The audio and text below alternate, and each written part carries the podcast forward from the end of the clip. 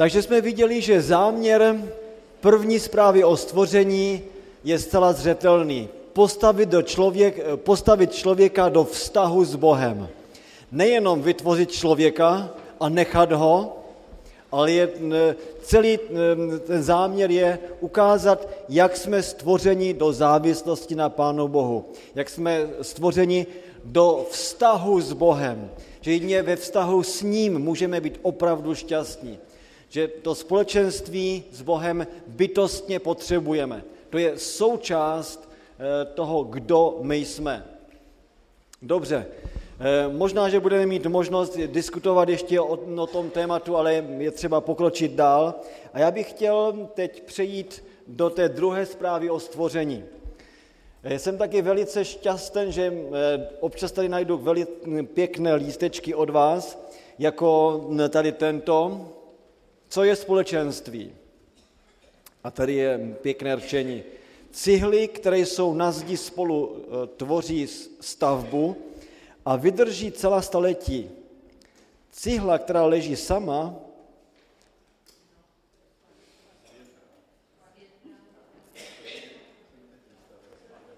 prostě je tam jedno slovo a potom je se brzy rozpadne. sama, sama venku, ano, sama venku se brzy rozpadne. Tedy společenství je velice důležité, velice pěkné přirovnání. Takže teď pojďme do druhé zprávy o stvoření. Jaký je záměr druhé zprávy o stvoření? Viděli jsme, že to je druhá kapitola, verš 4. b až 25. verš. Eh, pokud bychom chtěli dělat literární strukturu eh, této zprávy, a já ji teď nebudu rozpitvávat, eh, protože už na to nemáme čas, modrou, dobře, to seš hodný, že mi koupíš nový. Já si rád hraju, víš. Tak to, co je krásné, je to, že v té druhé zprávě o stvoření máme taky sedm, sedm částí. Ne, že bychom měli sedm dnů stvoření, máme pouze jeden den stvoření, a to sice šestý, ale také máme sedm eh, jednotlivých částí. Ehm, Možná, kdybyste chtěli, tak mohu jít velice rychle po těch jednotlivých částech a říci vám, eh, co se čeho týká. Doktor Dukan, můj kolega na Andrewsově univerzitě, psal svoji rezeční práci jako doktor teologie a on srovnával první a druhou zprávu o stvoření a právě eh, přišel na to na základě srovnávání jazyka, že i ta druhá zpráva o stvoření má prostě sedm, sedm částí. Eh, ne, že by to byly jednotlivé dny, ale jenom části. Ano. A ty jednotlivé části eh, jsou v porovnání s jazykem jednotlivých dnů. Ano. Jde to tím způsobem, že je tady úvod nejdříve, tady úvod, potom je taky závěr, ano, Eh, úvod to je v druhé kapitole verš čtvrtý a šestý a potom je verš sedmý, to je první část, ta je o stvoření Adama, o stvoření člověka. Eh, pak je eh, druhá část, to je verš osmý a ten osmý verš to je vlastně to, jak pán Bůh dává zahradu Eden Adamovi, Potom jsou verše 9. Eh, až 15., eh, kde je trochu víc těch skutečností. Je tam mluveno o, o, o těch čtyřech řekách a o tom, jaký má ehm, člověk taky úkol, že má pečovat o zahradu. Potom eh, verš 16. a 17. to jsou první dvě přikázání, První je to pozitivní, o kterém jsme mluvili, druhý je negativní. Eh, potom máme verš 18., kdy eh, pán Bůh plánuje, že vytvoří eh, družku, hm, partnerku pro Adama. A pak máme verše 19 až 22, kde je zpráva o tom, jak v podstatě, jak pán Bůh formuje ženu. A nakonec máme verše 23 a 24. A závěr je verš 25. No a jestliže se díváte na celou strukturu, tak je jasné, že zase v té sedmičce bude vrchol všeho. A závěr tedy je komentář k tomu, co máme ve verši 23 a 24. A o čem je verš 23 a 24? Je o ustavení manželství, ano, tedy manželství. Takže ten záměr, pro který Mojžíš teď píše druhou zprávu o stvoření, je proto, aby ukázal na důležitost manželství.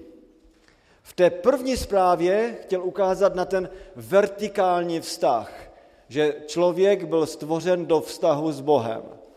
Teď druhá zpráva jistě mluví o různých detailech, ale to je všechno jakoby důležitá kulisa, a ten záměr, pro který to vlastně všechno napíše, je, aby ukázal, že horizontální rozměr eh, pro Pána Boha je taky eh, důležitý. A tím eh, prvním hlavním důležitým rozměrem, klíčovým rozměrem v té horizontální rovině je manželství, je stvoření manželství.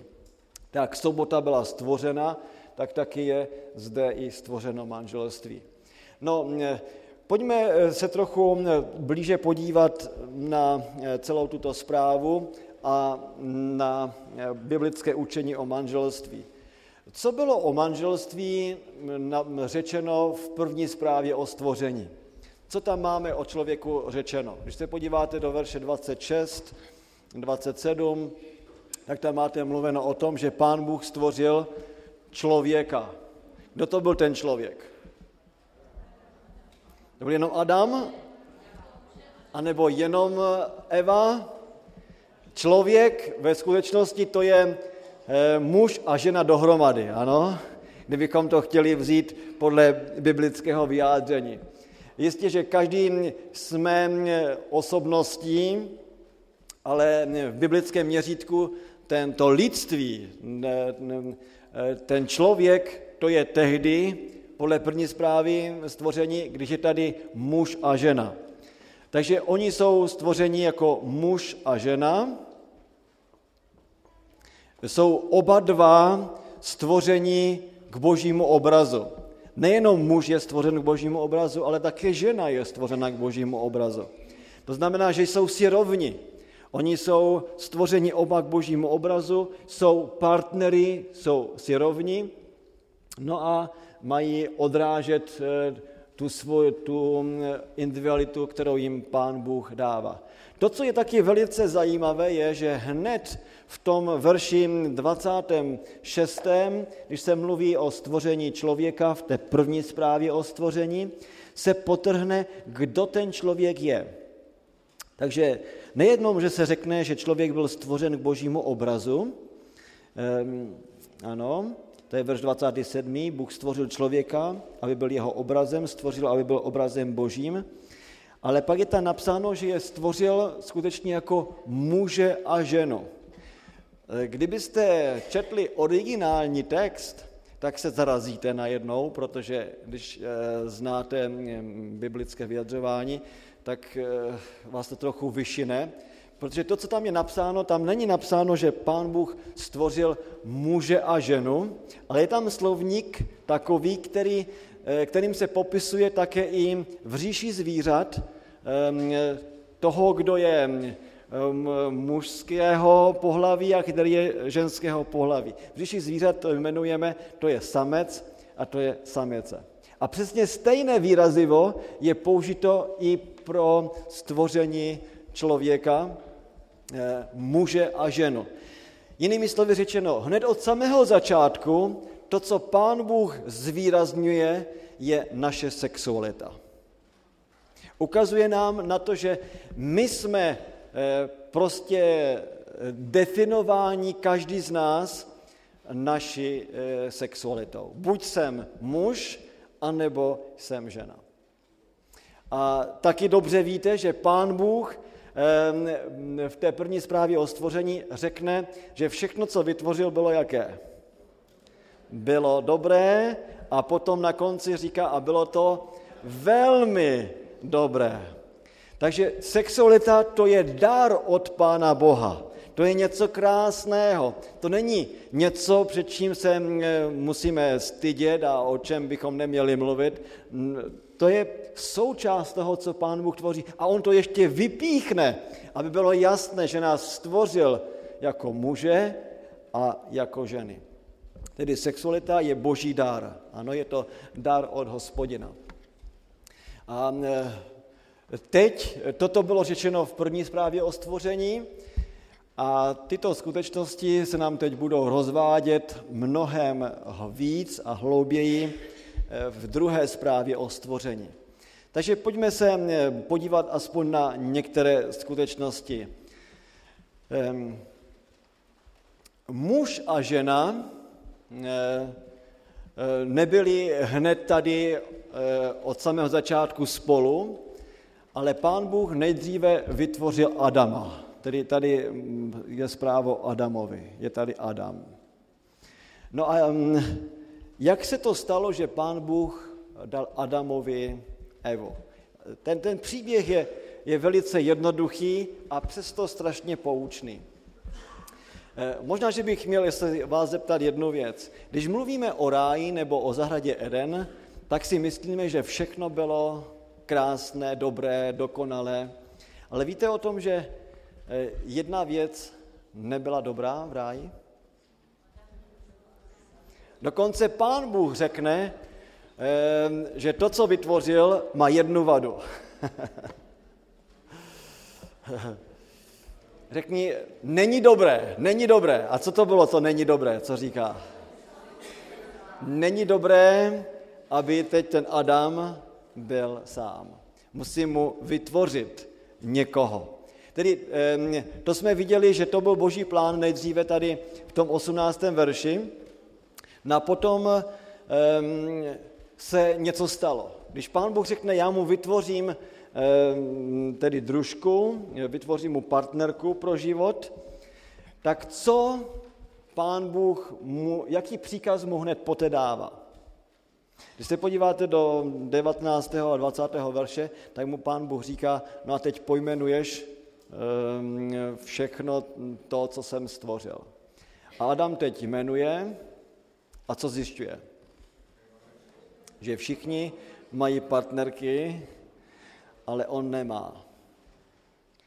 Eh, co myslíte, proč máme takovouto, eh, takové to pořadí, takovou sekvenci eh, těch jednotlivých bodů zde? Proč pán Bůh nejdříve řekne, no já mu vytvořím, jenom plánuje, potom mu dá tedy, aby něco udělal a teprve potom mu stvoří skutečně jeho životní partnerku. Proč? Protože on si to musí uvědomit, že tu partnerku potřebuje. Víte, já mám dva kluky, jeden má 13, jeden má 15. Myslíte si, že oni si uvědomují, že potřebují nějakou životní partnerku? to jde prostě kompletně mimo ně. To, co oni si myslí, že potřebují, to je počítač a nějaká hra do počítaču a jiné věci. To, to je jejich život, to je jejich svět je vůbec nezajímá, že je někde nějaká hezká holka eh, nebo podobně. To, to je sice, sice nádherné, ale, ale to není ještě pro ně. Přijde čas, kdy najednou oni zjistí, že něco jim schází, že něco potřebují. Jednoho dne třeba budou studovat někde a eh, teď se bude stmívat a oni zjistí, že jsou na pokoji eh, sami, anebo jsou tam s někým, který je vůbec netankuje, nezajímá. A teď vznikne ta, ta touha, ta touha. A to je přesně to, o čem se hovoří zde v písmu, že Adam byl sám nejdříve, nic mu nescházelo, ale teď, když to všechno jmenuje, tak mu pán Bůh dává lekci ze zoologie a když mu dává tu lekci ze zoologie, on zjišťuje, že mu něco schází. Jinými slovy řečeno, manželství může být uzavřeno jedině tam, když si lidé uvědomují, že se vzájemně potřebují. To není jenom otázka, že prostě bychom měli něco takového udělat, tedy uzavřít manželství, oni mě ti rodiče nebo ti přátelé do toho nutí, nebo ono to je bonton, aby být ženatý nebo vdaná, co by říkali lidé, no tak, tak se ožením. Ne, ne, ne, ne, ne. Podle Bible já se mohu oženit nebo vdát mě tehdy, když mám tu potřebu. Ano, když, když mám tu vnitřní eh, potřebu, že potřebuji životního partnera. Takže to je to, to první, co bych rád zdůraznil z tohoto textu. Eh, pak eh, znáte celý příběh, že pán Bůh vytvoří eh, z jeho boku, nebo taky se někdy říká z jeho žebra, to je mm, tedy možnost přeložit tak i onak v biblické terminologii, v hebrejštině. Já bych řekl tedy z toho jeho boku vytváří mm, ženu. No a když mu vytváří ženu, tak mu potom přivádí Evu a dává mu ji jako, jako dárek. Víte, na vytvoření ženy Adam neměl žádné zásluhy. Jinými slovy řečeno, manželka nebo životní partner, to je dárek od hospodina. Hospodin přivádí, ano, přivádí eh, ženu eh, k Adamovi. To je to další, co bychom si měli uvědomit. Víte, já nevěřím na to, že na světě eh, existuje jenom jedna jediná dívka pro někoho, nebo jeden jediný kluk pro nějakou dívku a že oni se musí tak dlouho hledat, až nakonec se najdou. Já nevěřím na to, že je jenom jedna možná varianta, jedna možná kombinace pro šťastný život. Těch variant je mnohem víc. Ale jistě, když se člověk modlí, tak pán Bůh ho vede. Ale teď, když eh, dojde k tomu, že člověk eh, ví, ano, že ho pán Bůh vede a poznává, že to je to, co potřebuje, že to je ten, ten druhý, se kterým by měl vytvořit celek, když si řeknou slovo, své ano, tak potom už neexistuje žádná jiná varianta. Ano? Do té doby existovaly možné varianty, ale po uzavření manželství je konec s variantami. Jo? Tedy ne, že by byl konec se svobodou, já vyznávám svobodu ve dvou, ano. Manželství to je prožívání svobody. Ne, že by manželství bylo eh, manipulací anebo eh, nějakým vlastnictvím. Eh, lásku vždycky jenom zabije pocit vlastnictví, kdy ten jeden partner si myslí, že musí tedy vlastnit toho druhého. Člověka nemůžete vlastnit, on je svobodný a pokud chce, tak eh, bude s vámi žít. Pokud nechce, tak s vámi žít nebude. Tedy proto říkám, že to je svoboda ve dvou. Je to svoboda ve dvou taková, že se dobrovolně jeden druhému odevzdává a dobrovolně, uvědoměle chtějí žít jeden pro druhého. Tady není, není nic přinucení. Jako, no, jsme svoji, co nám zbývá, musíme zůstat spolu. No, to zní, to zní strašně. Jo? To je potom manželství skutečně jako nějaké, otrokář, nějaké otrokářství nebo otrokářský systém. Eh, prosím vás, podle Bible, když se díváte, tak manželství eh, to je stvořitelský počin. Ano. Tak sobota a všechno, co pán Bůh vytvořil předtím, byl stvořitelským činem, tak také i manželství je stvořitelským činem. A ten zázrak je v tom, že tady jeden jedinec eh, se dostává do vztahu s druhým jedincem a co je vytvořeno? Jedna jednotka a to jmenujeme manželství. To je biblická matematika. Ta jde proti všem těm našim normálním pravidlům, to je už vysoká matematika, to je ta vyšší. Jo? A tam, kde je jedna plus jedna, rovná se jedna. Víte, často se setkávám s lidmi, a to nejenom u nás, ale také i v Americe, kdy se lidé představují a manželé většinou mají ve zvyku, když mluví o své manželce, tak co řeknou? Tady je kdo? Tady je moje polovička, nebo tady je moje lepší polovička. Podle Bible to je úplně nesmysl. To je kompletní nonsens. Neexistuje něco jako polovička. Jo, manželství to není půlka, že by teď se to skládalo z půlky a z půlky, anebo z jedničky a z půlky. Jo? To, to, co to je, ta půlka? To je buď jeden a jeden, a ti vrtva teď tvoří celek, anebo to prostě neexistuje. To je potom anomálie, to je e, něco, co není dozrálé. Jedině zralí lidé, kteří jsou osobnosti, kteří jsou tou jednotkou, jeden a ten druhý je taky jeden.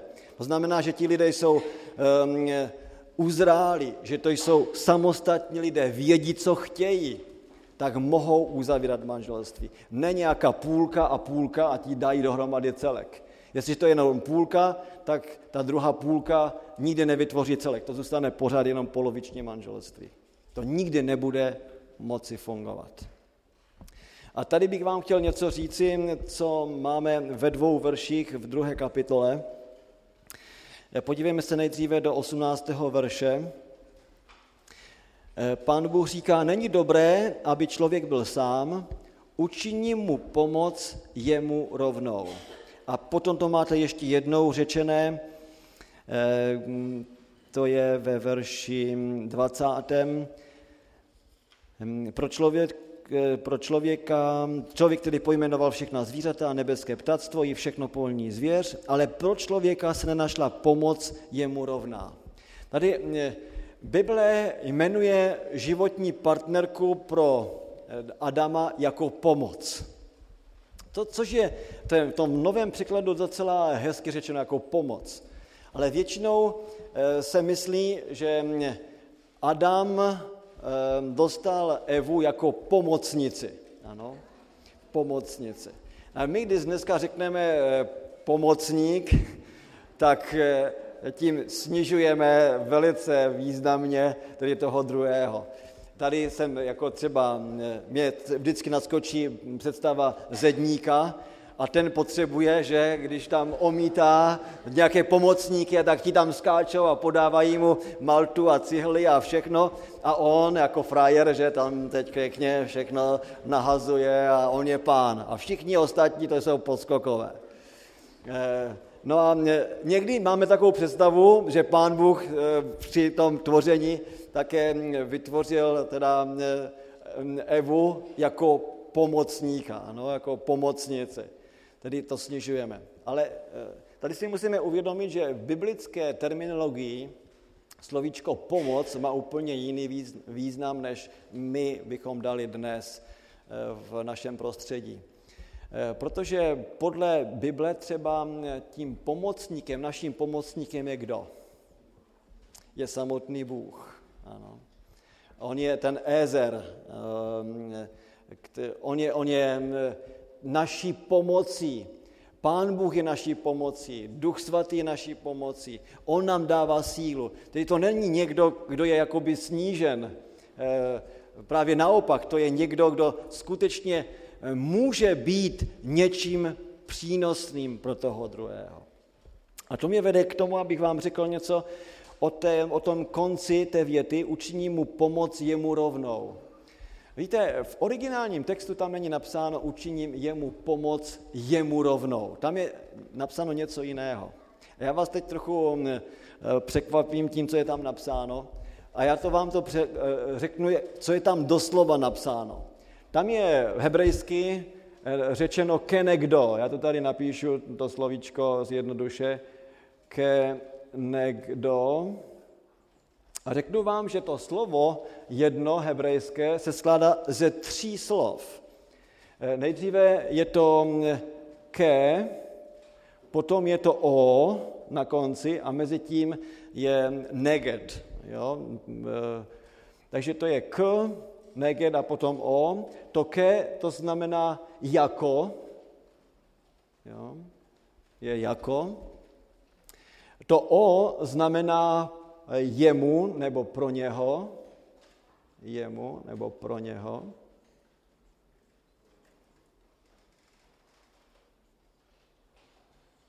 No a ten prostředek, ta, to slovíčko neget, eh, znamená jako eh, proti nebo naproti. Proti. Jo, proti. Takže kdybych to teď doslova překládal, tak bych řekl, že pán Bůh stvořil tu Evu jako pomoc, v jakém, eh, a teď doslova, jako proti němu. Ano? Eh, jako proti němu. Jo. Takže to klíčové, co tady je, to je to proti. to je to naproti, ano, to proti. To je to, co my možná česky, ale to tak nezaznívá česky, jak, jak v té hebrejštině, jako ten protějšek. Je někdo jako protějšek, on je, on je proti. No teď, jak rozumět tomu slovíčku, že e, žena je stvořena proti svému muži? Znamená to, že teď mají tahat každý za, za jiný pro vás za konec lana a přetahovat se, kdo z koho? E, ne, tady je jasné, že v celém tom kontextu, v tom prostředí, oni mají stejný cíl, stejný záměr, Eh, chtějí dosáhnout eh, stejných věcí. Ale teď, aby toho mohli dosáhnout, každý je jiný, ano. Každý je svou osobností a oni si jsou vzájemně protějškem. Oni jsou si jakoby proti sobě, ne ve významu, že budou válčit proti sobě, ale oni jsou proti ve smyslu, že každý z nich může přinést do toho společenství jiný pohled, eh, jiný přínos, eh, prostě něco, něco svého. Něco, co nemůže ten druhý dát, jenom ten dotyčný člověk. A to se mi spojuje s tím, co jsem vám řekl, že aby manželství mohlo být uzavřeno, tak tady musí být jedinec. On musí být osobností. To musí být někdo.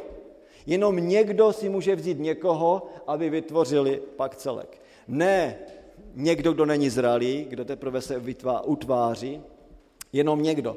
Takže to, to proti eh, tady eh, je protějšek, který je jiný, než jsem já. Eh, a to je ten, ten smysl toho, že se zde výrazňuje ta jinakost, ano? že jsme jiní, ano? jinakost.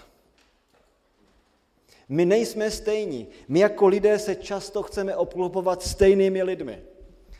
Ale že zakládáme různé, jak se to říká, společnosti, no a v těch společnostech chceme, aby e, tam se dávají dohromady lidi, kteří mají stejné zájmy. Takže je spolek rybářů, že? A oni mají všichni v podstatě stejné myšlení, Eh, nebo zase máte spolky eh, požárníků, nebo já nevím, co, co všechno, kteří se taky budou i stejně oblékat, prostě eh, mysl, nebo myslivců a, a tak dále. Prostě my máme rádi stejnost, ale když jste stejní, tak život je strašně fádní. Říká se velice dobře, že pokud je nějaký výbor, nějaké jednání, a v tom výboru budou dva lidé a ti dva lidé budou vždycky za, při každém jednání vždycky spolu souhlasit a budou říkat vždycky stejné věci, pak ten jeden v tom výboru je úplně zbytečný. Manželství, pokud má být manželstvím, tak tam je třeba, aby každý dal svůj přínos ze svého úhlu, ze svého pohledu, svoji vlastní osobnosti. Hned na samém začátku pán Bůh řekl, tady je muž, tady je žena. Pochopitelně, ten, ten důraz je tedy na sexualitě, ale s tou sexualitou jde spoustu dalších záležitostí. Celý způsob myšlení, eh, který je tam, vnímání světa. A eh, to, to je to krásné, když jsme jiní. Život je opravdu jenom černobílý, pokud všichni bychom říkali stejné věci. Ta krása je v jinakosti. Já sám, když si uvědomuji někdy, když takhle spolu mluvíme s manželkou, eh, jak, eh, jak si rozumíme nebo jak si nerozumíme, jestli jsme ze stejného těsta nebo nejsme, tak se často zhodneme na tom, že my, každý z nás, vidíme ten svět úplně jinak. Ale to je to krásné. To je to, co, eh, co já mohu respektovat na ní.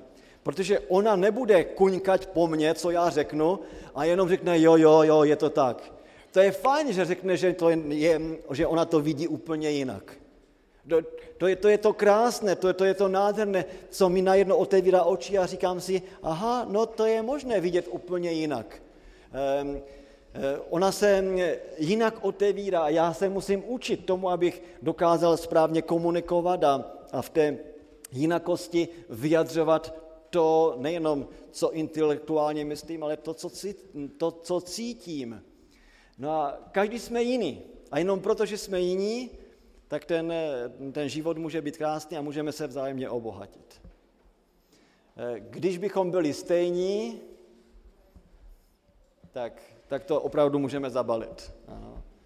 My musíme mít stejný cíl, ano, musíme eh, mít stejný jakoby program, tahat stejným směrem. Ale abychom eh, mohli mít krásný život a hodnotný život, no tak potřebujeme být každý jiný. Jiný to není špatné. Naopak, to je velice dobré. To je zdravé být jiným. Já vím, že být jiným je nebezpečné. Ano. A my to nemáme rádi, když je jiný, někdo jiný a z jiného těsta. My bychom ho chtěli převálcovat, aby byl tak, jako jsem já. Toho se varujme. Nechtějme převálcovávat lidi. Nechme jim jejich osobnost. A dovolme jim, dejte jim prostor k tomu, aby jejich osobnost mohla rozvíjet. A rozvíjet v plné míře. Protože jedině tehdy, když se bude rozvíjet do plnosti, pak s tím člověkem můžete vytvořit krásný, harmonický život. Protože se budete vzájemně respektovat, každý přinese něco do toho společenství eh, a je, je to něco krásného. Je to nové stvoření. Pán Bůh z těch eh, odlišných dvou individualit, ale zralých lidí, vytváří jeden celek.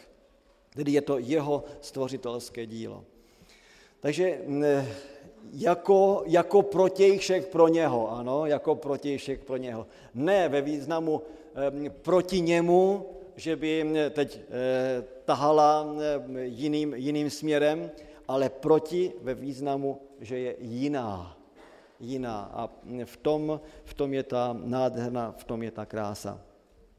Takže tady máme další důležitý poznatek, jak Pán Bůh chce, abychom byli svoji. Ano. Bůh nás stvořil jako lidi se svou osobností a máme tuto osobnost rozvíjet. Nikdy to nechtějme zeškatulkovat a odrazit pryč, eh, tak vzájemná komunikace nám právě pomůže, aby manželství mohlo být krásné.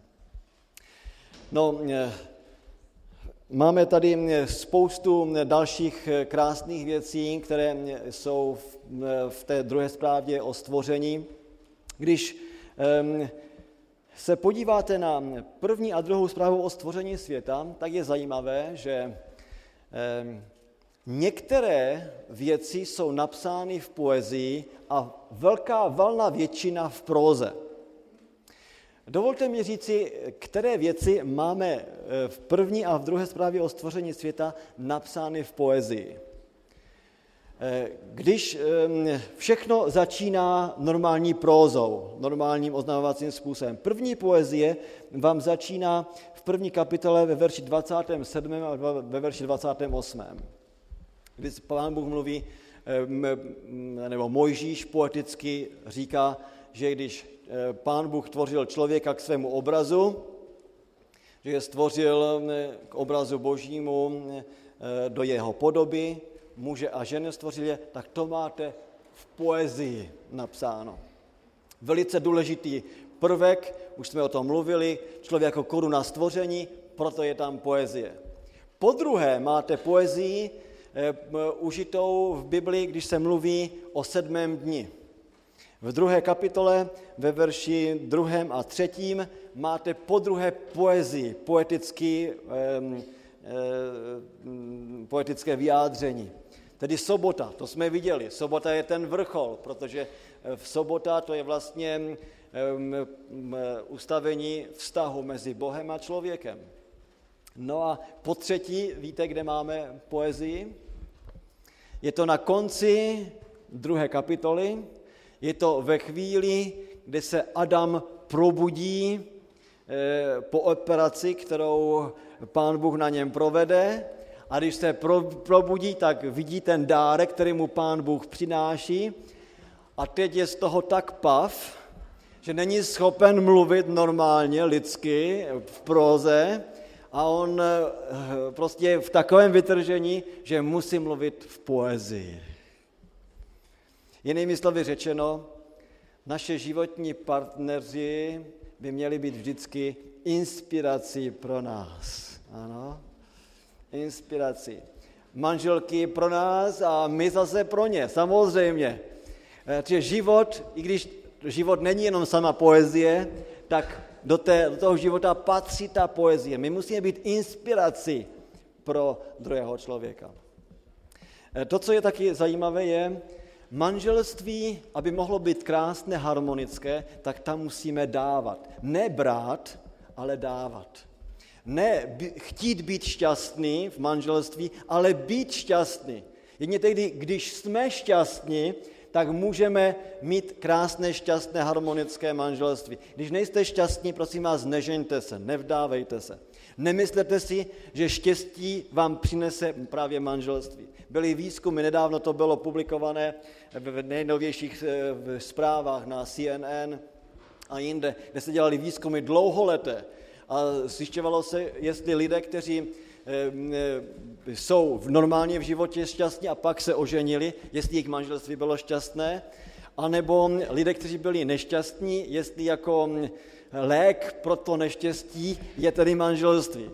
A zjistilo se, že hm, manželství není lékem pro naše neštěstí. Jedně tehdy, když jsme skutečně šťastnými lidmi, normálně vyváženými, tak můžeme uzavírat manželství, protože pak manželství může být šťastné. Manželství není lék na uh, naše nějaké neštěstí nebo na naši uh, prostě zlou náladu nebo prostě nevyrovnání, neharmonii v životě. Když jsme šťastní, eh, tak uzavírejme manželství. Pak uh, to, to může fungovat. No a um, opravdu to je tak, že životní partner má být tím požehnáním, tou inspirací. A abychom byli inspirací, tak musíme být skutečně sami eh, eh, harmonii, sami se sebou, abychom tu harmonii mohli, mohli dávat. No a mm, Adam, aby mohl mít krásné manželství, tak musel dát kus sebe. Ano, musel dát svůj bok nebo svoje žebro. Jedně protože dal, tak mohl taky dostat. Jestliže v manželství dáváme, tak můžeme být šťastní. Eh, já jsem jednou četl o jednom eh, manželském páru, který ještě eh, uvažoval o tom, tedy jestli se mají oženit a dát nebo uzavřít manželství nebo ne. A tak přišel s svým kazatelem a ptali se kazatele, tedy jestli mm, jsou zralí na to nebo ne. A ten kazatel jenom se zeptal jednu otázku. Ptal se, no, Eh, řekni mi, proč se chceš oženit, anebo proč se chceš vdát. No a ta odpověď byla, no chci se oženit, a ta druhá zase říkala, no chci se, chci se vdát, abych byla šťastná uh, s tím Pepíkem, nebo jak se jmenoval. A ten kazatel, víte, co odpověděl? Prosím vás, nežeňte se. Nejste ještě zralí na to, abyste se brali. Pokud chcete jenom se oženit, abyste byli šťastní, to není, to není vaše doba. Až přijdete a řeknete mi, že vy chcete udělat šťastným toho druhého, tak jo, tak potom potom už se můžete brát. A to je ta podstata. Dávat, dávat, nebrát. Ano, manželství to není na braní, ale na dávání. A když dáváme, no tak pak, pak je to, to přínosné, to je to krásné, co je tam. To další, co je taky důležité v manželství, je to pořadí, ve kterém je napsáno dílo, ta zpráva o stvoření. Máme nejdříve mluveno o vztahu s Bohem, to je to první, co se, co se hovoří o vztahu s Bohem, který máme pěstovat, a potom se hovoří o vztahu s druhým člověkem.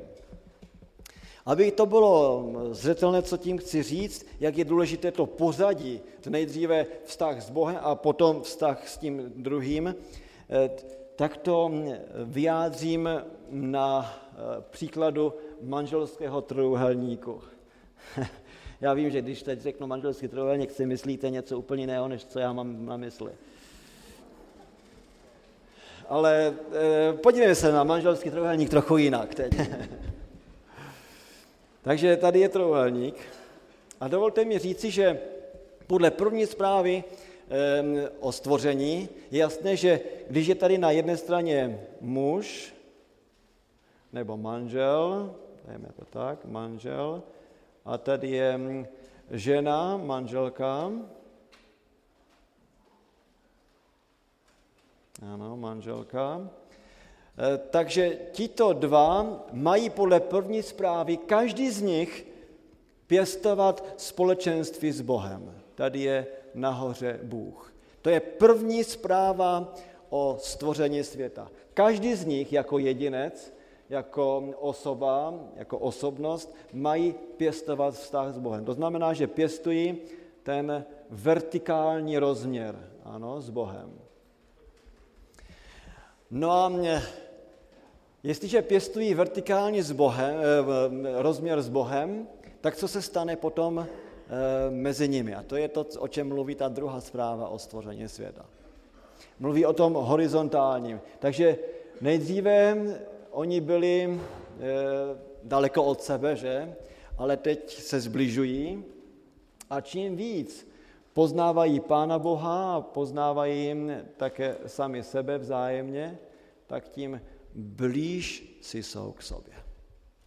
Není možné, abyste eh, si rozuměli, pokud eh, není tady ten hlavní v manželství. Eh, jistě můžete si rozumět ve spoustu věcech, ale já mluvím o, o tom skutečném, intimním životě, který, kdy si rozumíte eh, od srdce, kdy máte hlubokou komunikaci. A mm, to je tehdy, když nejdříve komunikujete s Bohem. A pak, když komunikujete s Bohem, tak můžete komunikovat eh, dobře navzájem. Kdybych já dnes měl znovu začínat své manželství, co myslíte, na co bych dal největší důraz? Je spoustu know, těch uh, předmanželských nebo manželských uh, poraden a tam vám dávají spoustu různých rad. Kdybych já měl dělat předmanželskou výchovu, co myslíte, na co bych dal největší důraz dneska? Já bych dal důraz na komunikaci. Strašně eh, důležité je vzájemně komunikovat. Když se podívám zpětně do svého manželství, jestliže jsem měl nějaký zádrhel eh, v něčem, tak to bylo předně v této oblasti, eh, kdy jsem si nedal dostatek času, abych nejenom věci vysvětlil, ale abych se otevřel, abych vyjádřil své pocity. Komunikace vy víte, že je na různých úrovních, ale ta skutečná pravá komunikace je jedné tehdy, když nejenom vyjadřujete své názory, své pohledy, ale otevíráte své nitro a mluvíte o svých pocitech. My neradi mluvíme o svých pocitech, zvláště my muži, protože my víme, že když mluvíme o svých pocitech, tak jsme strašně zranitelní. Že ten druhý teď zná naše nitro. A my to nemáme rádi, když ten druhý vidí do nás ale jedině tehdy, když se otevíráme čestně, otevřeně, upřímně jeden druhému a mluvíme o všech svých pocitech, eh, tak pak může nastat opravdová komunikace a když jsme takto upřímní a čestní vůči Pánu Bohu, On nám pomůže, abychom měli e, taky správný eh, vztah jeden k druhému v tom otevřeném, eh, zřetelném, v té zřetelné komunikaci navzájem. To já jsem byl vždycky šokován, jak je to možné, že třeba v žalmech ti žalmisté, když se modlí k Bohu, tak řeknou na sebe všechno. On klidně, ten žalmista řekne, pane Bože, víš, já jsem tak naštvaný na ty lidi tam. Oni mi tak ublížili, kdyby se tak vzal a všechny je zahubil. Všechny je zničil, spráskal jak psy. Jo? To, já to říkám lidově, ale, ale to je to, co on tam řekne. On se modlí k Bohu a řekne, pane Bože, víš, já je nenávidím. A to je to, co pán Bůh tleská a říká, bravo, bravo. To je to, co já potřebuji, abys mi řekl. Že on chce, abychom přišli se vším, co je v nás. Nejenom s těmi krásnými pocity. Pane Bože, já ti děkuji, já tě chválím za tvoji dobrotu, za tvoji věrnost. To je všechno dobré. Když to myslím upřímně, otevřeně a vím, jak se Pán Bůh ke mně sklonil. Ale Pán Bůh taky chce, abychom přišli k němu ve svém hněvě, když jsme naštvaní, když, jsme, když se cítíme uraženi, když nám celý svět ublížil a my jsme teď na konci. Neuzavřít se do své ulity a někde se tam zahloubat, ne to, co Pán Bůh chce, abychom přišli k němu a řekli mu naplno, co je v nás. Že když my ty svoje pocity jemu otevřeme, jemu dáme, tak co on může udělat s námi? On nás, on nás může změnit, on nás může uzdravit.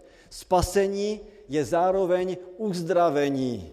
Ano. Hesoteria řecky, to není jenom spasení, ale taky uzdravení. To tež máme v hebrejštině. Spasit, odpustit hříchy například, to znamená uzdravit člověka. Ano. A jen tehdy, když takto otevřeně, čestně jednáme, tak můžeme být uzdraveni. Já jsem, když jsem studoval třeba knihu Jobovu, já jsem žasl nad tím, že v té čtvrté kapitole ve prvním verši je napsáno, že Jonáš vzplanul hněvem a je tam eh, teď napsáno, že ten Jonáš tak plane hněvem, že to, co pán Bůh dělá, se mu zdá jako hrozným zlem. A kdybyste to četli v originálu, to nemáte ani česky takhle řečeno, eh, jemu se zdá, že pán Bůh když spasí lidi, že spasil Ninivecké, že to je zlo a velké zlo. A on se teď zlobí, on, on teď horuje, on je úplně rudý hněvem. A hned druhý verš řekne, a Jonáš se modlil k Bohu. A já jsem si vždycky říkal, no teda počkejme, to, to je nějaké divné. Tak tady se někdo zlobí, čertí se jak, jak, jak pes, anebo nevím, hrozně. A a teď se modlí k Bohu. Je možné se eh, modlit k Bohu a přitom být naštvaný? Já jsem si myslel, že ne. Ale e, žalmy, což je kniha pro bohoslužbu, ano, i v žalmech, i u Joba a na některých jiných místech vidíme, že je možné i v hněvu přicházet k Pánu Bohu. A to je to, co Pán Bůh chce, abychom k němu přišli. Že když se modlíme, když s ním komunikujeme, tak je pro nás naděje. Když se uzavřeme, tak nás ta naše zloba, ty naše špatné pocity, ta ukřivděnost, ta zášť, to sobectví, prostě odno nás to udusí. udusí.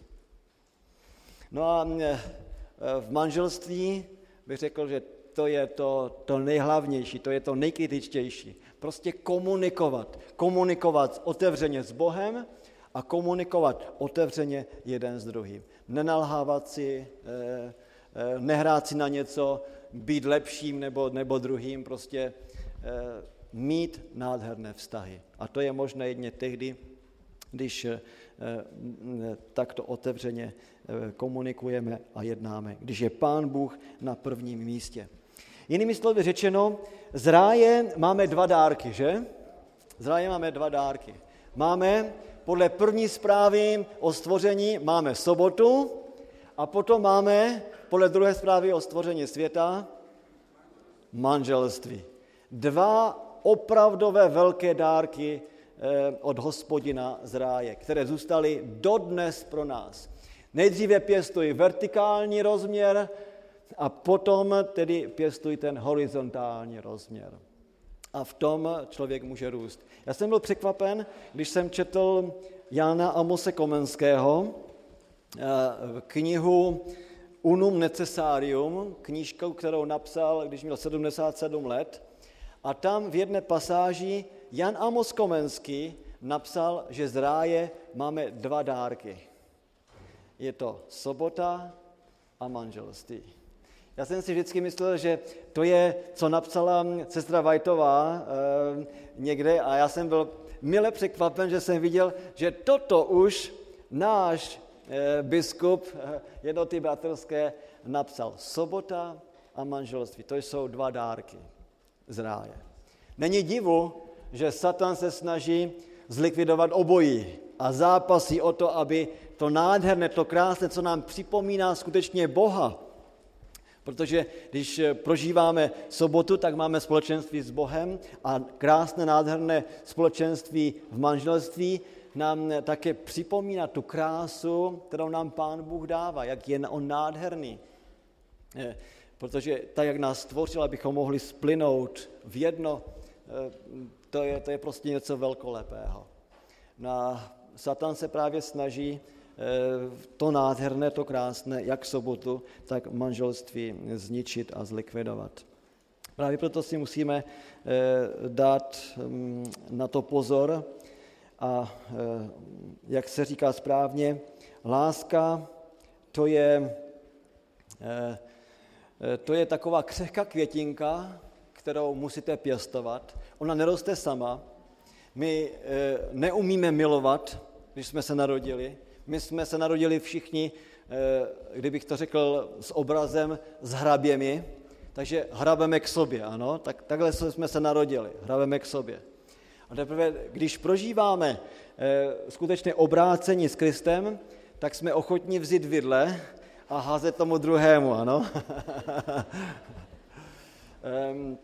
My jsme sobečtí od přírody. Potřebujeme se naučit žít pro druhého. A to můžeme jedně tehdy, když eh, je v, nás, v našem srdci opravdová pravá láska. A vy víte, že když se mluví o lásce, eh, tak je to velice nebezpečné, protože dneska se pořád mluví o lásce a čím více mluví o lásce, tak je to možná horší a horší a složitější. Eh, já jsem jednou četl v deníku Vojína definici lásky ta byla takováto. Láska je onen pocit, kdy dva lidé jsou celý bez sebe, že nemohou být u sebe. Když se zblíží tak, že jsou definitivně u sebe, jsou pak celý bez sebe, že už nemohou jít od sebe.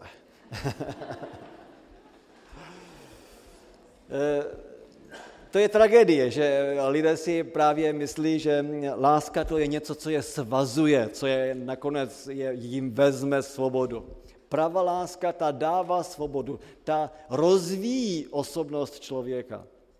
A to, to rozvíjení je v tom, že ten e, životní partner se taky rozvíjí, no a že spolu e, můžete růst a vytvářet jeden celek a to je boží dílo, není to, to naše. Um, už jsem tady viděl ukazatel, že mám minutu, takže uh, Dneska, prosím vás, se nebudeme rozvádět, dneska jsme uzavřeli manželství. Jo? Já vím, že v tom plánu, který je že, je, že bych měl taky ještě hovořit o rozvodu, ale já myslím, že bychom se měli tedy dneska s takovým dobrým, hřejivým pocitem Eh, zůstat aspoň přes ten jeden den dobře ženatí a dobře vdaní a potom budeme mluvit o problémech života. Já vím, že nic není tak ideální, jak jsme si to tady vykreslili. Eh, Pán Bůh eh, je idealista. On, on chce to nejlepší, to maximum, toto super pro nás.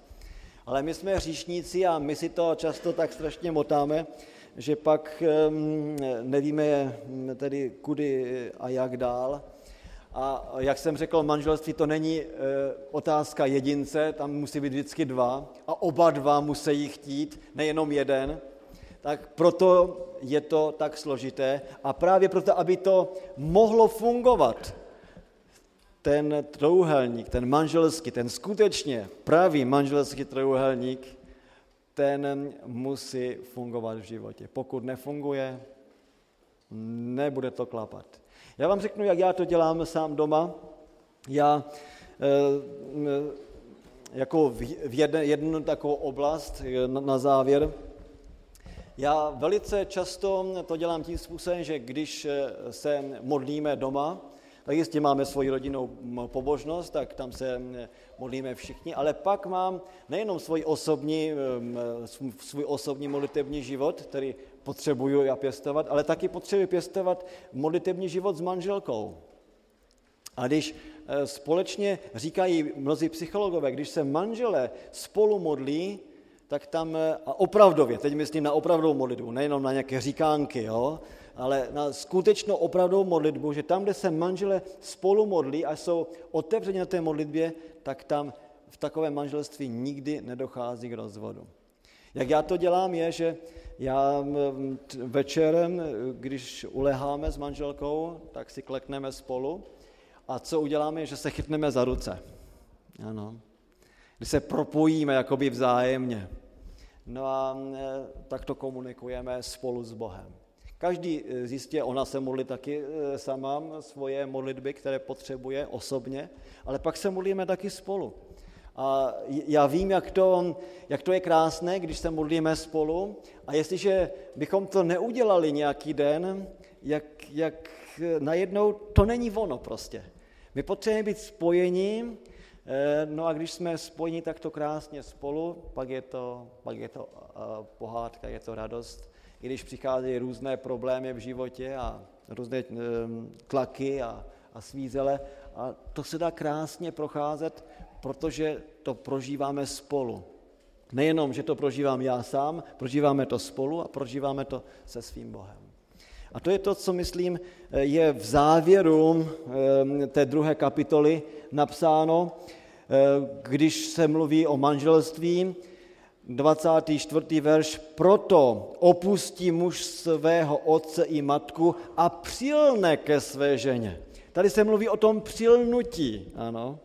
A někdy, když přilnou jeden k druhému, že jsou samostatnou jednotkou, opustili otce a matku, tedy jsou jedinci, nejsou v závislosti na nich, oni jsou jedinci a teď přilnuli k sobě, tak mě tam potom mohou být jedno tělo. Skutečně krásná sexualita, krásný intimní život je možný tam, kde si e, dobře lidé vnitřně rozumí. A to je to, co pán Bůh dává jako dárek. Říká, ano, e, ty jsi stvořen jako sexuální bytost, abys mohl prožívat vrchol toho nádherného intimního vztahu, tak nejdříve e, začni tam vevnitř.